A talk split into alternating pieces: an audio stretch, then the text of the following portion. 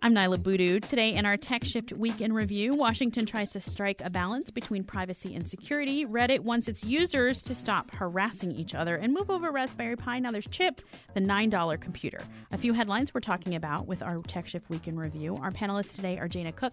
She's the CEO of EventUp, and Jen Myers, who's the founder of Code and Cupcake Chicago, and her day job is with Pluralsight. Welcome back to the afternoon shift, guys. Thank you. Thanks for having us. Let's start with this news from Washington. The House of Representatives voting to end bulk NSA collection of phone data. Now, this is going to put a lot of pressure on the Senate. This is a kind of a confusing issue. Jana, I wonder what your thoughts are on all of this. Yeah, I mean, like kind of said it. It is a pretty confusing issue. Um, I think there's a lot of you know different parts of the bill that still need to be worked out. You know, one thing that I thought was interesting was that it would be taking the information out of kind of the government's hands and really relying on the telecommunications companies, which already gather that information, that data, but really the onus would now be on them.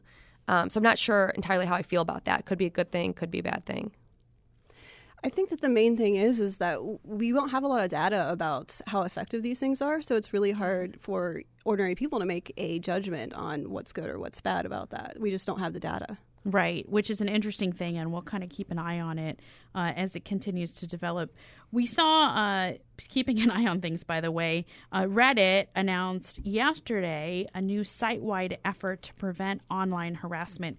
And the reason was according to six months of research and 15,000 users who were surveyed, they said the main reason Redditors don't recommend the site, even though they use it themselves, is because they want to avoid exposing friends to hate and offensive content. Jen, it's a really, I think this is a really tough issue with online harassment on specific sites. Definitely. This is a story that jumped out to me because I don't really use Reddit that much, and this is one of those reasons why. And it's not. Is this... it specifically because you think it might be kind of a hostile community sometimes? Yes. Yeah. Unfortunately, I mean, I've had, and I haven't had, you know, specifically bad experiences just there, but in similar communities, and so I definitely understand that. But so it's it's a great thing that Reddit is stepping up and saying, no, we're going to change this. Um, hopefully, it's going to actually work.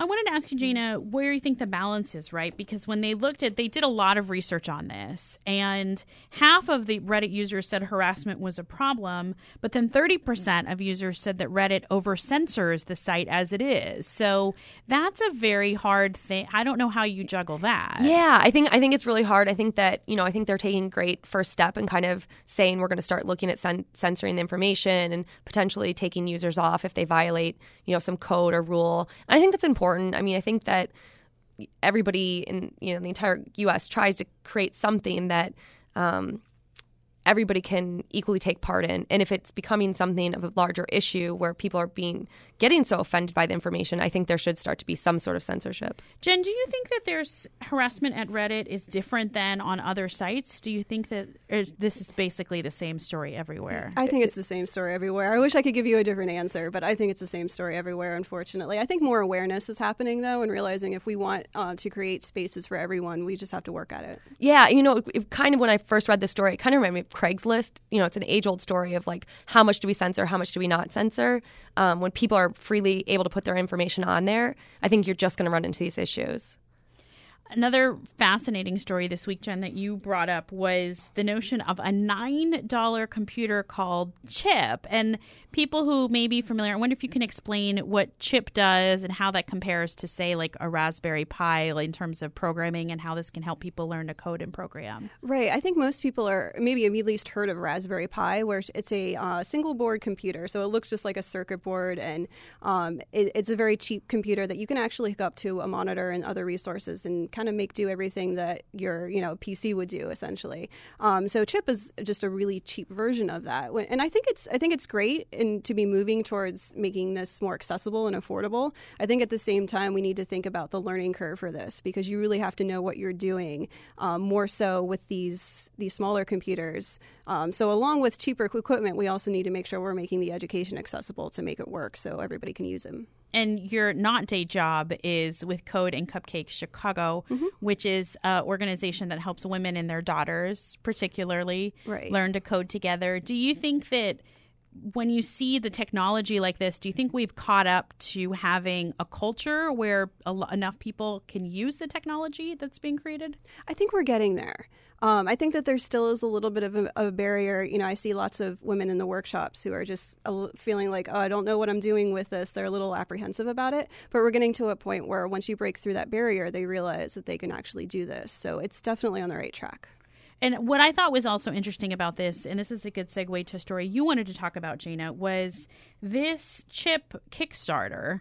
Uh, was funded 14 times over, 14 times as much as the initial $50,000 investment. And that brought up a point that you wanted to make about Kickstarter. Yeah, I mean, I love Kickstarter. I think that it, it's something that you can kind of quantify what the market out there wants to know and learn about. And I think that story kind of identifies that people are interested in technology. They want to know more about it. How can we make it cheaper, faster, better? And how can more people understand it? And with Kickstarter, though, what you've sort of seen is that, and I was looking at a list of the most successful Kickstarter campaigns of last year. Do you think it's easier for products to get funded on Kickstarter rather than companies? I do. I think products are kind of. Um, a better fit for Kickstarter only because the application of it is so clear. So I think last year I read that the number one Kickstarter was a cooler that you take to the mm-hmm. beach, and I think it was like ten million dollars or something crazy that it got funded. Um, but that I think is a real case study to say this is what the market wants, this is what the market's interested in, and this is something that they can easily see how they can use it where i think when you think about technology or different products if sometimes if they're too large scale people don't understand how to dive in or how it is applicable to them. And Jen, I wonder if you think about that when we just sort of think about the general public and funding, it probably makes a lot more sense, right? That people are much more willing to fund something where it's something that they can see at the end as opposed to a company or an idea. I agree completely. I think that it's just a much more concrete goal and benefit. They know what they're going to get out of it. So with technology, that makes it difficult though because a lot of it is innovative and we're coming up with new ideas. So um, it's a little bit of a push and pull where you want to put new ideas out there and get support, but you got you have to frame it in a way where it's understandable to people. Well, and I wonder how you do that. For example, like with Coding Cupcake Chicago, is that something where you feel like when you're looking for funding, do you have to kind of you have to sell people on what it is rather than the idea of it? I think so, and I think that I try to be really concrete about what you'll get out of it and the opportunities you can go and make your own website. And that's a really concrete thing that people get excited about. And that leads into other things too. So as long as you can think about what it benefit it's going to be to people, which I think is what technology should be all about, then you'll get people involved in it. Another thing we were going to talk about, Jana, in addition to your product story, was just about wearables. And that's mm-hmm. kind of been what we've all been hearing about this year with the Apple Watch. And there was a really interesting story on ReadWrite. We'll tweet the link out if you follow WBEZ Afternoon. But it was about women in the wearables market and how women, tech uh, needs women, particularly in wearables, to think about design. And I was just interested in this story because I wondered I mean, I guess maybe it seems obvious, right, that we need more yeah. women in technology in part because we're designing products. But I also wondered if people maybe might be, I don't know if people would be insulted by the notion that, well, we need women in technology because we need things to look pretty. Jen? So I would say that it can go both ways. You know, I definitely think that the idea of somebody dictating, saying, "Oh, you're a woman, you must like pretty things," then that's a little bit. Well, I'm not too sure about that. But you know, it's okay to like pretty things, and I think that there's an idea that maybe we devalue it because we typically have associated it with women. So I like nicely designed things. I think that's a good thing. Yeah, same with me. I know we talked earlier the Apple Watch, for example. Right. I think it's ugly. I don't yeah, want to wear it. me, me too. No offense to anybody, but I do. I don't, I don't want to wear it. I don't think it's pretty. It doesn't go with my And you know, something to also to consider is that women are making you know almost eighty percent of all the purchasing decisions. So I, I think you really should cater to us. Yeah, and then I'd say also interesting when you look at female design products uh, like MICA, which is a really interesting wearable technology where it's a it's a bracelet, but the technology is actually hidden inside because of a notion that the how the aesthetic of it was more important than seeing the technology of it. Yeah, and I think they had done some research and gotten some feedback, some um, really notable fashion designers. So I think that was kind of what the market was saying was, you know, we want something that doesn't necessarily look like an Apple Watch, where it's you know more hidden. Let's say. Our last story, Jana, uh, we just have a minute or two left, but you uh, wanted to point out that there might be hearables being sort of the next big thing versus wearables. Yeah, so I thought that was really interesting. I've heard it for quite a while. The technology behind behind hearables is pretty significant. So um, it's a really, hearable like a Bluetooth, in other words. Yeah, kind of like almost something that goes, you know, behind your ear. It can track your heart rate. It can, you know, monitor your body temperature. Like, there's a lot more that a hearable can actually do than probably like a, a wrist wearing it. Yeah. Wearable. So it's kind of a, that's kind of an interesting. Jen, I wonder what you think about as we think about technology evolving. Sort of what you see with different kinds of wearables that we're going to be seeing over the next year or two. It's hard to even say, honestly. And I think that's almost a good thing. I think it's great that it's so open. It's not a field that I, have a hard time keeping up with all the gadgets. And but in a way, I think that's great that there are so many of them out there. So I'd like to just sit back and see. Something I like about the hair hearables too is that it, you know if you have your hair down, you're not really going to see it. So it kind of takes out that um, even debate of do we make it pretty? How do we design it? Because it's not seen on the outside.